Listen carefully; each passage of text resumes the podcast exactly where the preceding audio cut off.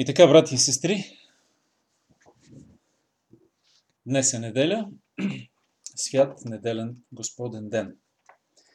Интересно е, че в Откровение на Йоан се казва, че в Деня Господен бях в духа.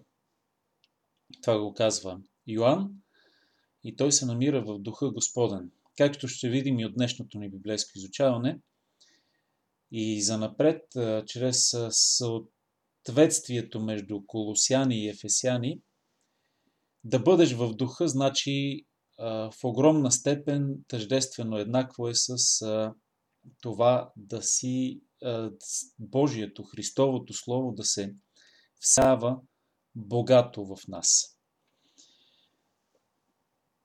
Нека Бог да благослови и Словото си, което днес е в трета глава на послание към колосяните от 11 до 14 стих. 11 го довършваме и теглим чертата на една част от изучаването ни. Облекли сте се в новия човек, където не може да има грък и юдеин, обрязан и необрязан, варварин, скит, роб или свободен, но Христос е всичко и във всичко. И така, като Божи избрани, святи и възлюбени, облечете се в милосърдие, благост, смирение, кротост, дълготърпение. Понасяте се един друг и един на друг си прощавайте, ако някой има оплакване против някого. Както и Господ ви е простил, така прощавайте и вие. А над всичко това се облечете в любовта, която свързва всичко в съвършенството. Амин. Велико славно слово. Слово, което вярвам вдъхновява всеки един от нас.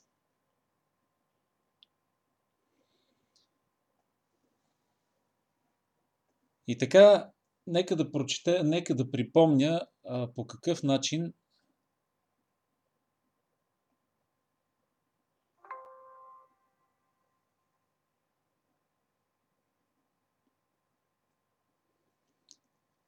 да видим по какъв начин а, апостол Павел а, изявява, разкрива тези а, духовни истини в какъв ред. Припомням. Припомням, че говорихме от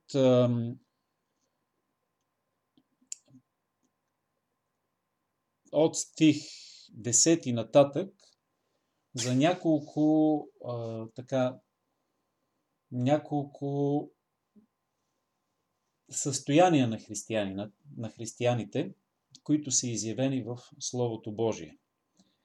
Точно в този пасаж. Разграничихме ги по положението на новия човек, на християнина, на вярващия човек, на прогреса, усъвършенстването, което а, си спомняте, че беше, че а, ние се подновяваме в познание по образа на този, който ни е създал. Това е прогреса ни. Участието, което е участието на всички, а, всякакви групи хора, обществени и всичко това, което ни разграничава тук на земята, вече е премахнато, за да бъдем едно в Христос. Това е участието.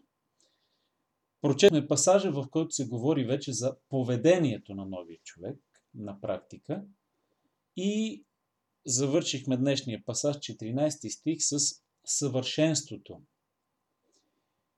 Остана да разгледаме по-нататък вече за приоритетите и всичко това е на новия човек. Положение, прогрес, участие, поведение, съвършенство, приоритети. За участието нека да завършим 11 стих с констатацията, това твърдение на апостол Павел. Христос е всичко и във всичко. Няма грък, юдейн, обрязан, необрязан, варвари, скиц, роб, свободен. Това разгледахме подробно. Но Христос е всичко и във всичко. Причината да се говори така е, че защото Христос е този, който премахва тези разграничения и то по един удивителен начин. Не чрез наставление, защото ксенофобията, т.е. омразата към чужденците, ксенос, чужденец, фобия, знаете, омраза или неприязан, потрес, погнуса. ксенофобията е характерна част на грешника. Обичам своите, мразя чуждите. А особено ако те са от така наречените врази, врагове, какви ли не ще си измислим. И това, което Бог прави е, че вселява Христос, своя син, духа на Христос в а, всеки един вярващ човек, чрез което ни обединява, обединява ни органично един с друг и премахва всякакви граници. Дори в послание към Ефесяните, втора глава, се говори, че премахна стената, която ги разделяше. Двата отдела и ги направи едно. А двата отдела са езичници и юдеи. имаше двор за езичниците, имаше двор за юдеите, дори в храма и около храма. Всичко беше разграничено. Докато вече в Христос всички а, човешки граници и разграничения, разделения са премахнати. Но Христос е всичко и във всичко. Или във всички. Това е а, прекрасната истина, която ни вдъхновява и ни преобразява и ние имаме свободно общуване вече в Христовата църква с всички вярващи. И нека да се замислим, че ще дойде време, сега е като предизпълнение, но ще дойде време в пълнота, когато на небето ще бъдем едно всички. Тогава ще се премахнат всякакви разграничения човешки, ще има определена ще има, разбира се, различия между хората и на небето, вярващите, спасените, вечно блаженстващи, но те няма да бъдат днешните разграничения на базата на социален статус, на народност, на интелект дори, на статус роб или свободен или подобни такива, или господар и слуга. Всичко това ще бъде премахнато. Ако има разграничение, то ще бъде че все пак по Божия воля има иерархия дори сред вярващите хора. Дори и днес има такава субординация. На небесата има старейшини, има и други, които всеки според делата си на тази земя ще бъде награден с определена способност и дори бих казал близост до Христос. Всеки според желанието си, избори и каквото е направил на земята.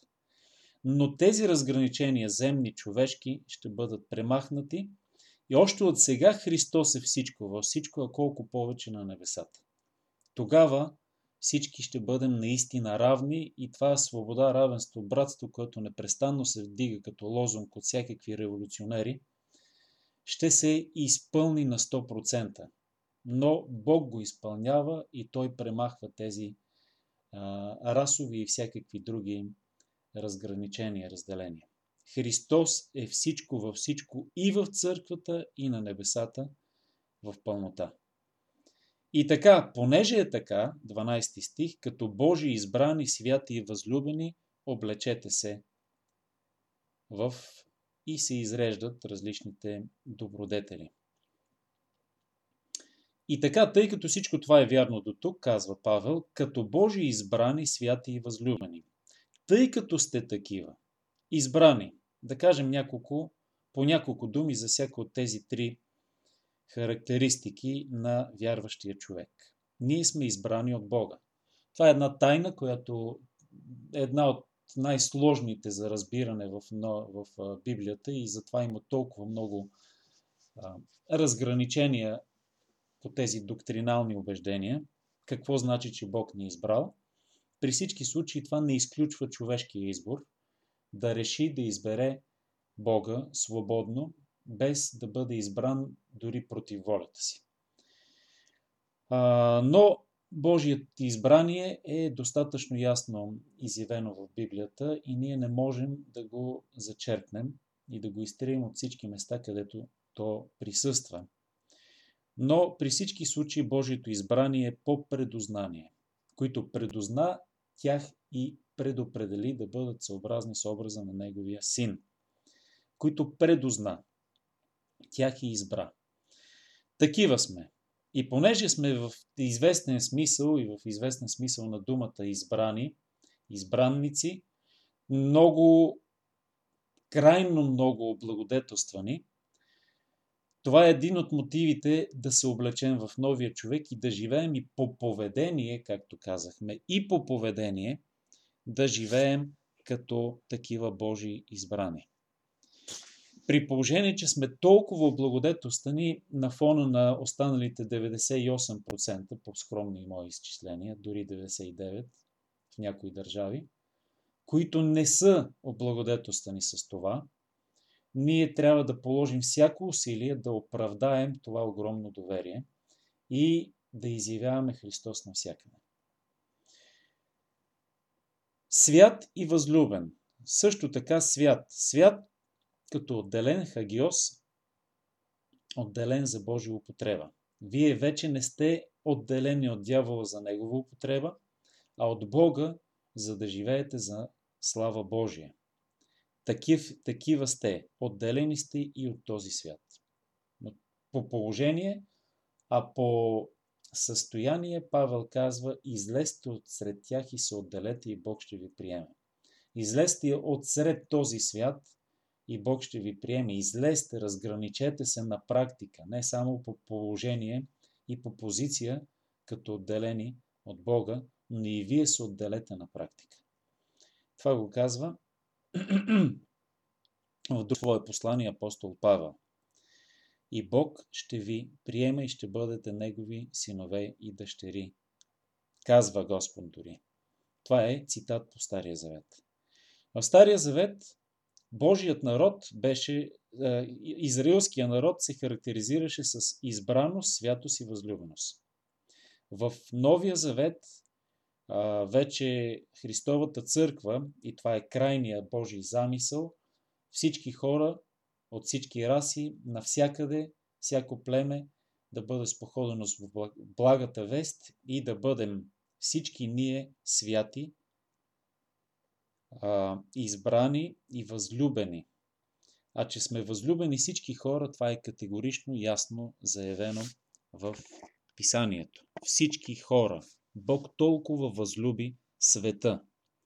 И тъй като Бог толкова много ни обича, и това е любовта, която е невъобразимо висша, славна, могъща, до степен на тотална самопожертвование, изявено на кръста, като сме такива, избрани святи и възлюбени, нека и да живеем по нашето поведение, не само по положение, като такива.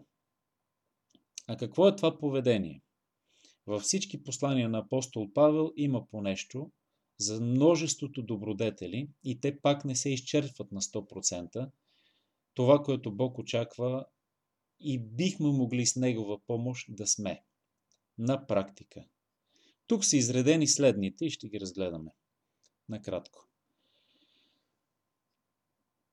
Облечете се с милосърдие, благо, смирение, кротост, дълготърпение. Първо да кажем обаче за облечете се. Интересно тази м- конструкция. Използвана и на други места в послание към римляните, четем също. От една страна четем, вие сте се облекли в новия, Добре, Павле, а, щом сме се облекли, защо ми казваш да се обличам? И това даже го подчертахме категорично вече. Минало време. Вие сте се облекли, няма нужда да се обличате в новия човек. Но само три стиха по-надолу четем, сега пък облечете се. Ами нали сме облечени? А, същата идея по същия начин се изразява и в 6 глава на послание към римляните, което казва апостол Павел в 6.6 и след това в 6.11, пак няколко стиха по-нататък. Казва, защото знаем, че нашия стар човек беше разпънат заедно с Христос. Бя, знаем, че сме разпънати, че сме сараспнати. Знаем, че вече сме умрели с Христос. Но, 11 стих четем, считайте себе си за мъртви. Добре, нали сме? Защо трябва пък да се считаме? Нали сме съблекли, по-скоро сме се облекли в новия човек? Защо трябва да се обличаме? Ами ето тук е разковничето и на християнския живот.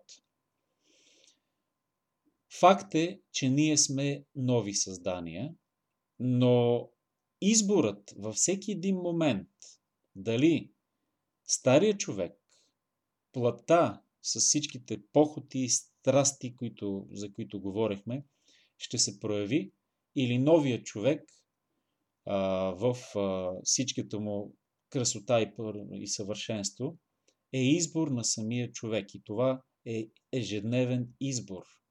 И бихме могли, и много християни, а и всеки един от нас в различни етапи от живота ни, или дори моменти от деня, а, сме или в плътта, или в духа. А те се противят едно на друго, за да не може да правим това, което искаме. Та е тази борба, за която малко говорихме преди две наши изучавания. И за това ни е казано, такива сте, но живейте като такива.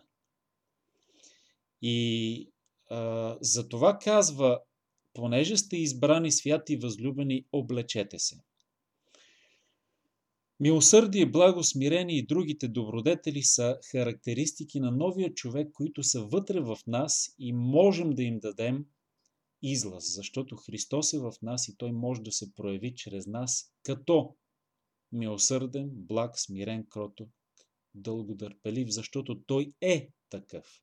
И новият човек, създаден по образа му, е такъв. Милосърден, благ, смирен, кроток, дълготърпелив.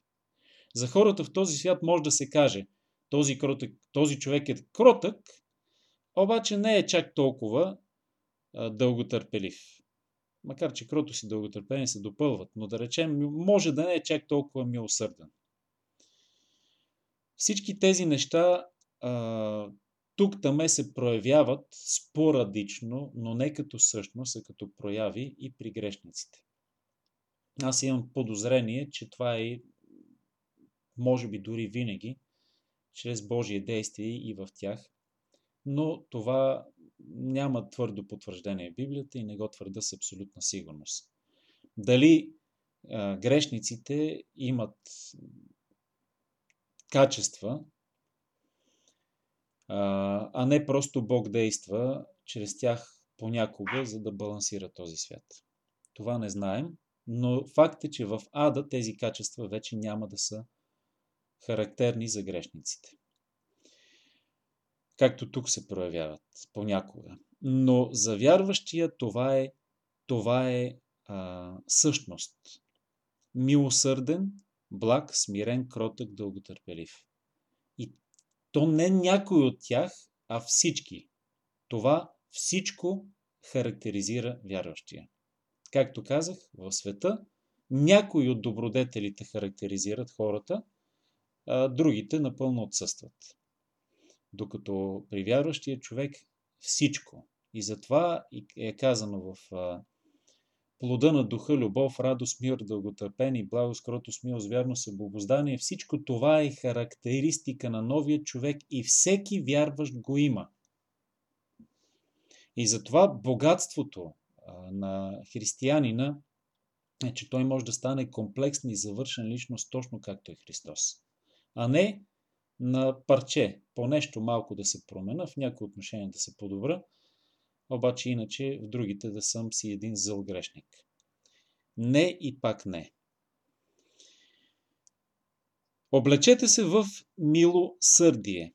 Милосърдието е естествено Характеристика, при което ти показваш, а, показваш а, състрадание, истинска загриженост за другите. Оттам идва и милосърдна сестра, която се е отдала да служи на болните.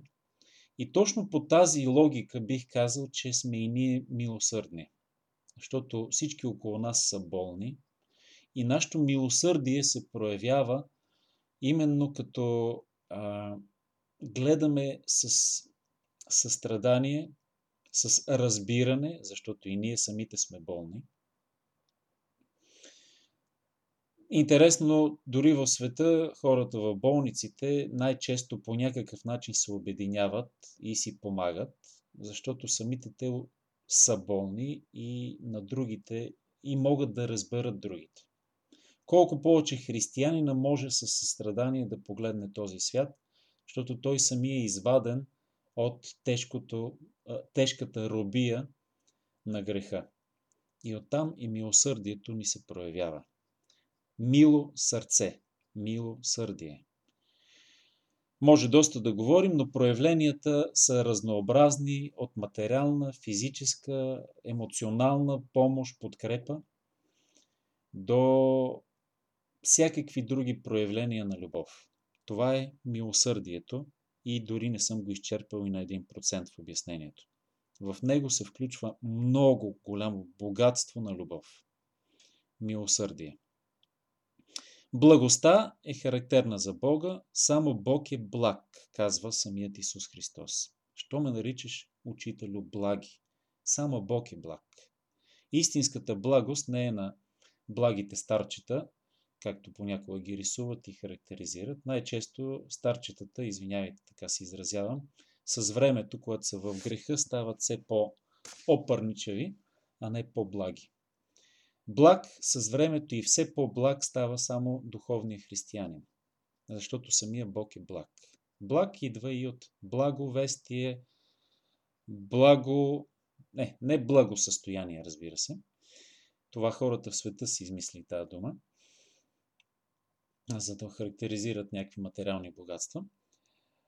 И всички, всякакви други словосъчетания с думата благ. Благ, сладък, приятен на вкус. Ние, християните, можем и сме по същност благи, какъвто е благ Господ. Не случайно има толкова голяма дълбочина в истината, че в призива дори на Давид в един от псалмите, където казва Вкусете и вижте колко е благ Господ. Вкусете го. Това предизвиква най-най-най-приятни усещания не само на непцето ни, но дори на цялата ни същност. Като вкусим колко е благ Господ. А, тази благост, която е Божия същност, може да се проявява и в живота на християнина – защото Христос е всичко във всичко в нас. Колко още много може да говорим за всяко едно от тези качества. Но да минем на смирението. Смирението в гръцките, гръцката дума за смирение, в античната литература, където се използва, винаги се използва парадоксално, но факт, в негативен смисъл. Нещо като слаб човек, примиренчески, вместо да отида да се бори, да воюва, да побеждава, да прави едно и друго, което така да го издигне, той пък взел, че се е смотал като някакъв, някаква мижитурка. И самата дума има негативен смисъл. Именно християнството издига тази дума на един висок пиедестал, защото смирението е качество на самият Бог. Христос казва, елате и се научете от мен, защото съм кротък и смирен по сърце. Както четем и тук, смирение е кротост. Научете се, защото съм кротък и смирен по сърце. Смирението не е примиренчество, а е едно истинско а, признание от една страна за собствената си а, слабост, от една страна Бог Божието качество не е точно това, защото той не е слаб, но а, желанието човекът да бъде смирен е да приеме с пълно доверие, говоря за практическото проявление на смирението, с пълно доверие да приеме това, което Бог е, му е предназначил в дадения момент. Да преминава, да преживява, да бъде. Проявленията или същността на смирението е много дълбоко, но мисля, че е време за днес да завършим. И ще завършим, така си и мислех и предполагах, и подобава, да отделим на любовта в а, 14 стих и на прошката в 13 по-голямо внимание. Защото смятам, че напълно си заслужават нашето пълно внимание. Разбира се, как да не отделиш на любовта огромното си внимание, защото тя свързва всичко в съвършенството. Бог да ни благослови в този ден да проявяваме тези качества, защото сме облекли новия човек. И той може да се прояви по този начин в нас. Хубав ден и до нови срещи!